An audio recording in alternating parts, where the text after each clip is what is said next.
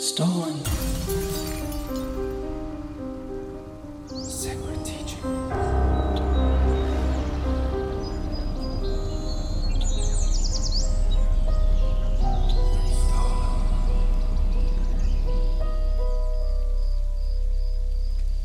Say go, scan go. I am Ginny Doctor, and this is episode 7 of Stolen.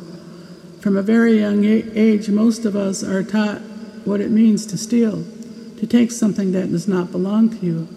And most of us are taught that it is wrong to steal. But what if you witness someone stealing something that you know does not belong to them? Do you speak up? Do you stand up and call out? In this episode, guest host Peter Downie explores stolen land and what it means when rights are stolen from the first peoples of this land. Thanks, Ginny. This season, our theme has been stolen from indigenous dreams to harvests to health. In this episode, we explore what is likely the most profound theft that of land. Paradoxically, it might be the best known issue in Canada, but the least understood. With the regularity of clockwork, it seems, Canada and the provinces and Indigenous communities clash over territory and resources. We've all seen what's been happening in St. Mary's Bay in Nova Scotia between Indigenous and non Indigenous fishers. It's ugly. It's upsetting. Let's be clear the Mi'kmaq fishers have the constitutional right to fish and to maintain what's called a moderate livelihood. That's a phrase that has yet to be defined clearly, and that is a big problem. The violence and tensions of this latest confrontation brought it to the attention in Ottawa, in the House of Commons. There is no place for racism in our country.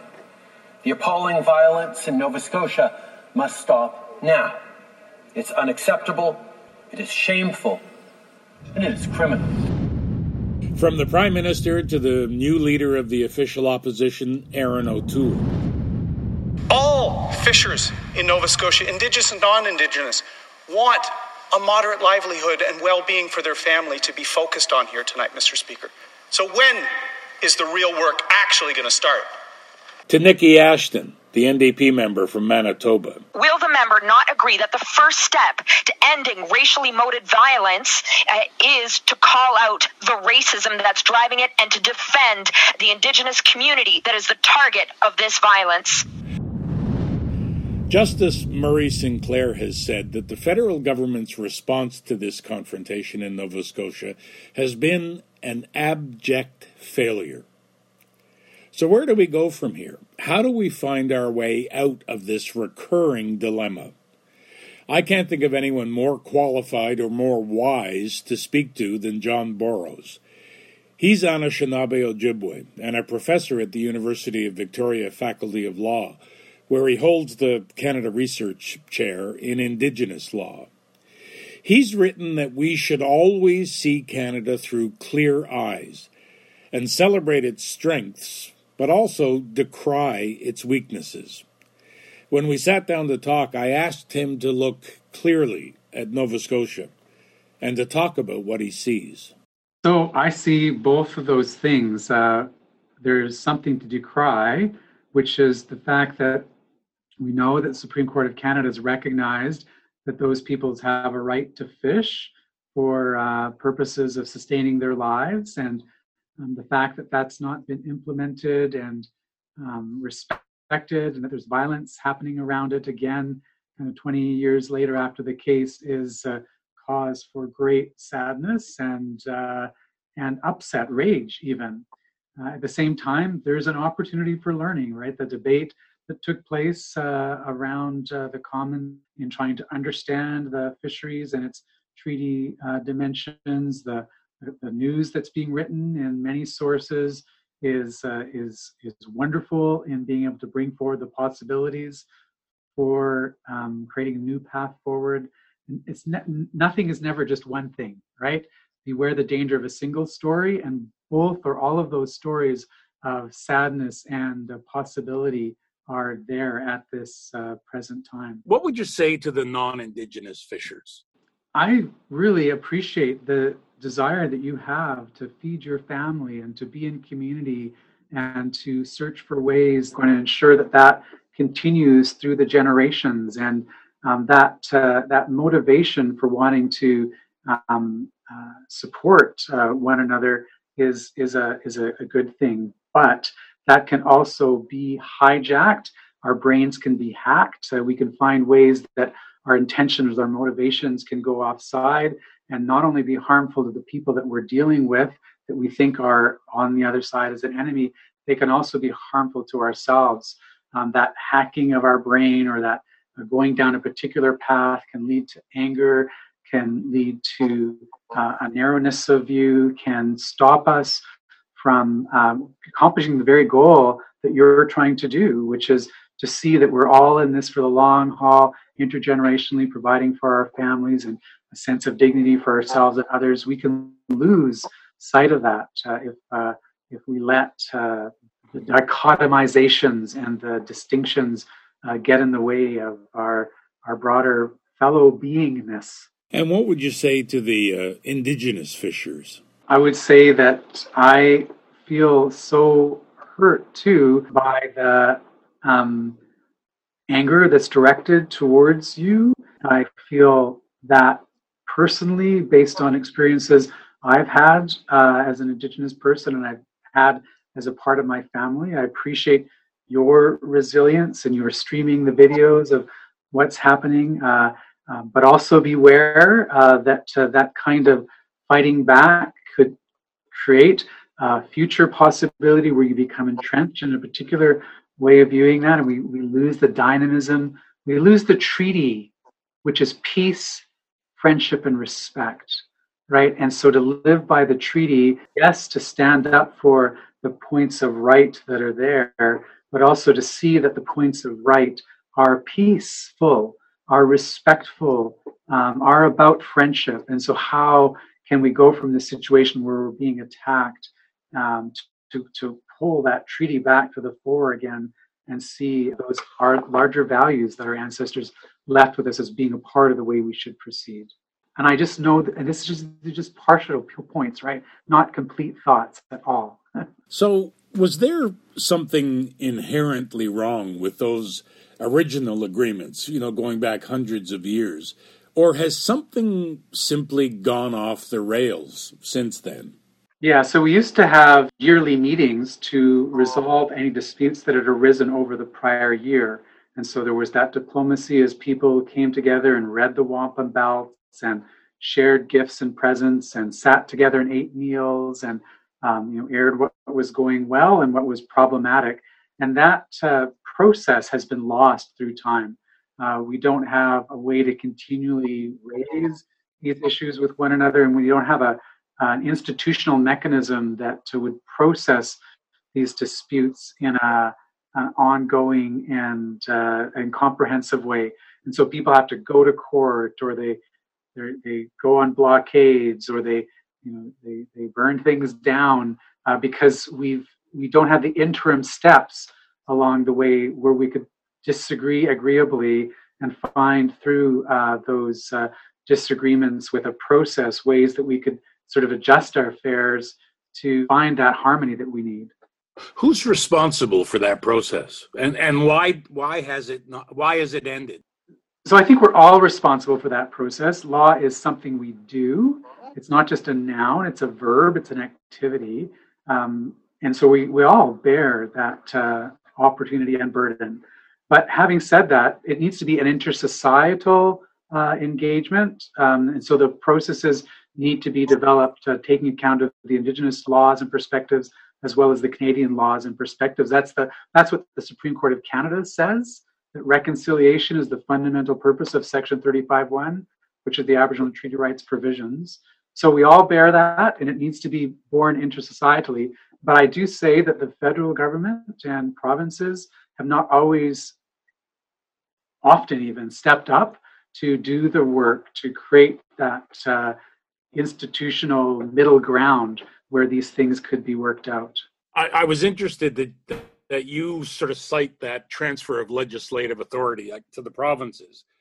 has been a, has robbed indigenous communities of of a great deal of agency and hope. Yeah, initially there was a check and balance in the relationship way back in 1763 with the Royal Proclamation and 1764 with the Treaty of Niagara that said when Indians, as the name was, uh, deal with uh, the crown, it has to be more with the distant authority because the local authorities have the incentives to be able to um, uh, shortchange the indigenous peoples that are on hand in their relationships. So to take their land, to take their resources, uh, because it's just proximate to them, it's right next door. And so by putting the more distant power uh, in charge, that created a check and a balance. And so the local colonies, local provinces wouldn't deal with Indians. It would be the federal government to deal with Indians and lands reserved for Indians under Section 9124. But then what, what happened when that uh, was promulgated, the provinces uh, grew in their role, and the federal government was quickly deferential to what the provinces would say in the field. Unlike in the United States, where the Congress actually preempts state action, um, and through that preemption process, you can have the state law and the First Nations law and the congressional law be harmonized uh, in that place. Not that it's utopia south of the border, but they've actually done this piece in a much better way than we've been able to do in our country. It certainly seems like the federal government has abandoned its responsibilities. Would you yes. agree with that, or yes, they've been shy, uh, is to put it in a, in a, in a lighter way, of taking up that authority because they don't want to risk offending powerful provincial interests. Right? That if the federal government preempts um, provincial authority, then Alberta might be upset on one count, and then Quebec might be upset on another count. And so to court provincial ire um, would be to weaken the other legislative goals that the federal government would have um, when you know we work with cooperative federalism by and large in our country. And so I say that Indians sort of fall between the cracks of federalism. They're, they're the sacrificial piece to create this harmonized relationship between the federal and the provincial powers. Right now in Quebec, the, the federal government has passed legislation to recognize Indigenous Child Welfare Authority um, almost on an inherent basis, and they, uh, in the process, um, created a harmonized but nevertheless restricted provincial ability to respond there. Um, Quebec thinks that that's unconstitutional. It trenches on their powers by taking up that section 9124 space. And so that's an example in the child welfare area of the kinds of things that would be even more probably fiery if if federal government was dealing with Indians and lands reserved for Indians and that affected provincial lands or provincial resource decisions. Has the federal government lost the the um, the ability to constitutionally to stand up for Indigenous people? No, they have not lost that ability legally and constitutionally. Um, but again, law is a verb, it's something you have to practice. We constitute ourselves with one another, if you think about it in that way.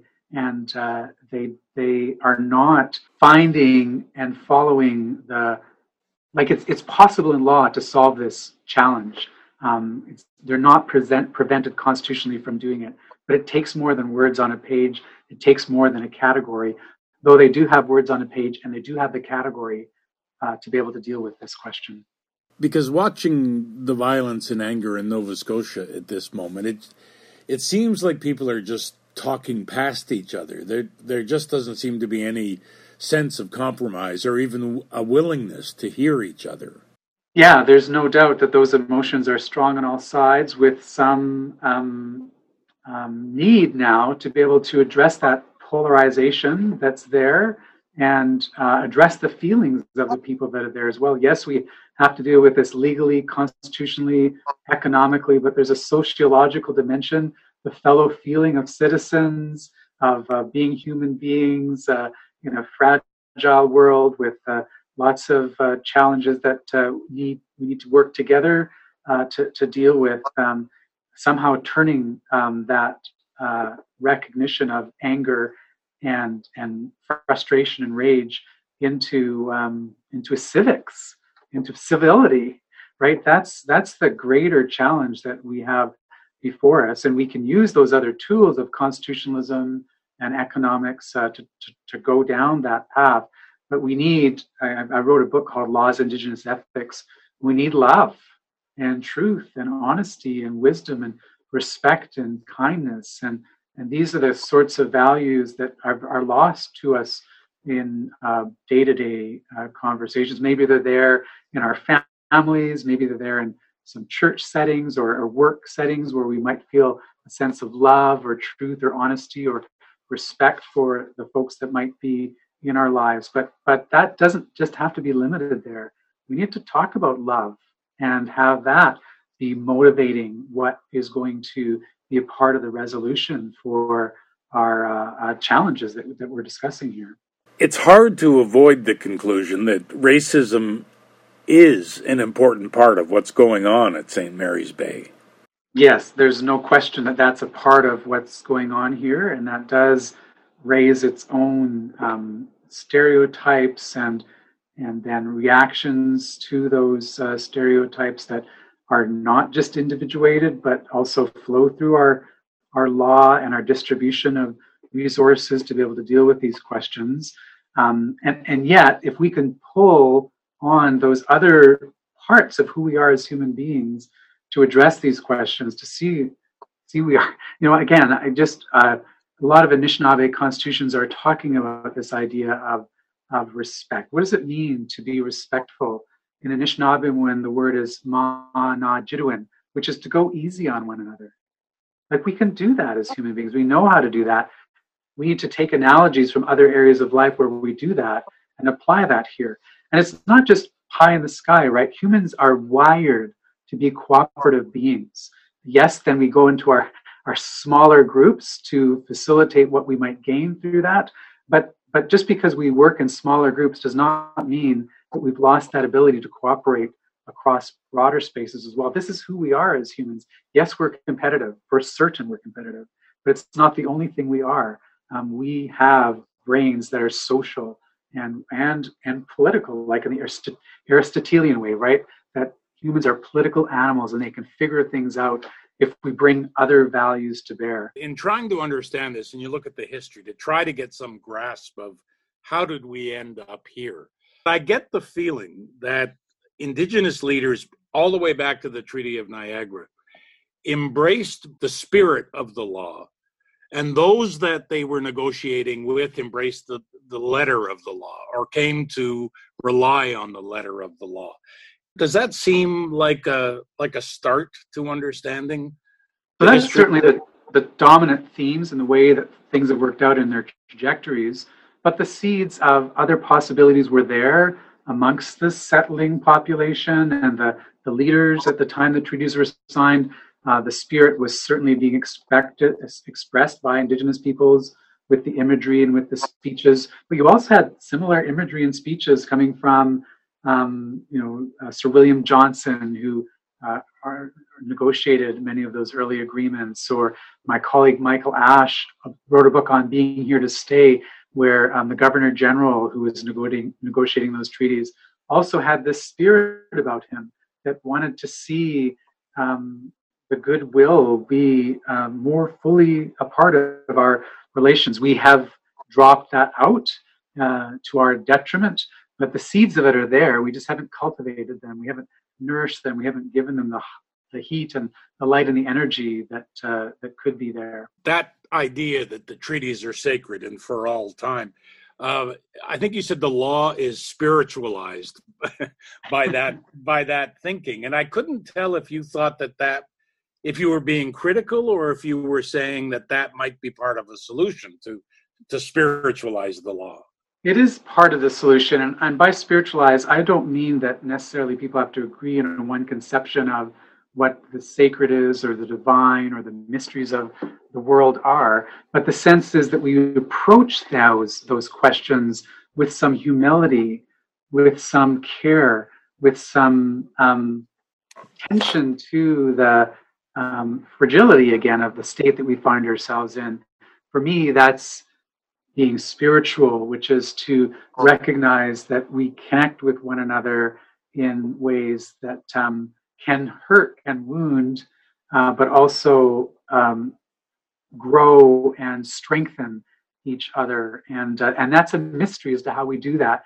And some people turn to God, and other people turn to literature, and other people turn to you know. There's just many ways that folks deal with that, but we need that kind of attitude as well, right? Yes, for we need economics and we need law, but we also need this other kind of resource that humans have that considers littleness of human beings in relationship to the vastness of what expands beyond us. Does that ever feel like a conflict for you in your own in your own life, the spiritual side and you know the legal business? Um, I wouldn't say it feels like a conflict. It feels like a bridge to cross or a, a, a gulf to ford. Um, that is that there's lots of work to do, and it's a it is a work in progress. Um, and there, there's pieces I have to set aside at points and say, that doesn't quite make sense here. I'm going to proceed on and then come back to that and see where that fits. Um, and I guess some people could say that's a conflict if that's just an ultimate stopping point. But, you know, we can take many different views and rotate around a question such that any one thing doesn't necessarily need to stop us. We can bob and weave. That's being free, right? I believe in freedom and we need to exercise that kind of freedom to um, be dynamic in relationship to these questions. I wanted to ask you about a, a word that we're all hearing a lot these days, and that's reconciliation. We um, we hang on to it as a kind of a magic word, I think, in these situations. But you've written that it sounds nice when discussed in the abstract, but reconciliation practiced in context requires that indigenous peoples reconcile themselves to colonialism. So you don't see it as a magic word. No, it, it can be uh, an initial tool that helps to reveal some of the issues that stand before us, but it can also get in the way of thinking. It can get in the way of the work that we need to do. Like all words, it's just a symbol that represents other possibilities. And if we get stuck on that symbol, and stop thinking, uh, then we're hooped. But if we use that as an opportunity to think, so what is the work of resurgence, reconciliation, engagement, uh, revitalization? Um, you know, that's that's the kind of spirit that uh, that comment is made. You know, I, I was really struck by the story of your mom running away to avoid residential school. And I think you've said you learned a great deal about justice from her. I wonder if, if you could reflect just a bit on, on the journey you've been on with essentially one foot in the legal profession and the other fully understanding the hurt, but I guess also the joy of being an Indigenous man. Yeah, well, that journey is a journey of beauty because I've met so many incredible people along the way. I teach wonderful young people every day. They have hopes for the future. We explore the details of the challenges that lie before them. They, of course, get frustrated, but they also make breakthroughs themselves. I've seen them go out into practice and into walks of life and, and establish themselves as a respectful and upright and amazing uh, citizens, not just in the law, but in other things that they've done. So I think I'm fed by the goodness that is encountered with people trying to deal with this in a thoughtful way. And I, of course, see all those other things that are there, and I don't want to discount them for one moment. But I also want to say that's not the only thing that's happening. What we're searching for here is a way that Indigenous peoples can participate with others and we've not been really able to be successful in finding that uh, as the blockades or the fires or the mobs indicate. And uh, and so yes, we um, are prevented from taking the action that we need uh, because we don't have that. Like we, we're supposed to be a democratic nation. It's about participation. The rule of law is about persuasion, not just force, and we're not there. You've been very generous. Thank you so much, uh, John. It's been a pleasure to talk to you. Thank you. It's great to talk to you too. That's John Borrows from the University of Victoria Faculty of Law. His call to return to the sacred values of love and kindness lines up pretty well with what the Dalai Lama has always said. Anger and hatred are signs of weakness, while compassion is a sure sign of strength. So when it's all said and done, Clearly, we have to see each other as human beings. And if we don't somehow learn that lesson, in the words of Marc Miller, the mild mannered Indigenous Minister of Services in Canada, it's very dangerous uh, to be on uh, the waters without a conflictual situation. It's deadly when there is one. Uh, and so that is the risk. Uh, the risk, if we don't get this right, is that people will die. I'm Peter Downie. Thanks for listening. Thank you, Peter and John. I certainly learned some things and hope our listeners have as well. I have traveled along many rivers the Hudson, Mohawk, Susquehanna, Delaware, Mississippi, Missouri, Willamette, the Fraser, the Allegheny, the Red River, the Rio Grande, the Yukon, then the Grand River, and more. And every time I think of the ancestors who lived on the lands along these rivers, many years of living in harmony and in a good way. Where did the ancestors go? Where did the land go? There's an expression we gave them an inch, they took a mile. But my grandfather said, We gave them an inch, they took it all, meaning that we were left with land that was not as rich with abundance. What kind of life does the land have? It makes me sad when I think about the land of long ago and then what it has become today. Many parts of the land are unfit for use. The land has a spirit, too profound for many to grasp, but it's there. It needs to be respected and loved. We need to heal the land and bring it out of mourning. Our Creator gave the land for all to use wisely, but many have abused the land. She hurts, and it's difficult for her to breathe. But yet she still tries, cleansed by rains and good flowing rivers. Why do we need to possess to the point of irreversible harm? These words were spoken by a Haudenosaunee chief in 1742. We know our lands have now become more valuable. The white people think we do not know their value, but we know that the land is everlasting, and the few goods we receive for it are soon worn out and gone. Land conflicts tell me that the land still has great value, but is she everlasting? As an indigenous woman, it is more about keeping the spirit of the land alive for the seventh generation not yet born. Whoever possesses the land must do so with love and respect. Please listen next week to another episode of Sacred Teachings. Ona.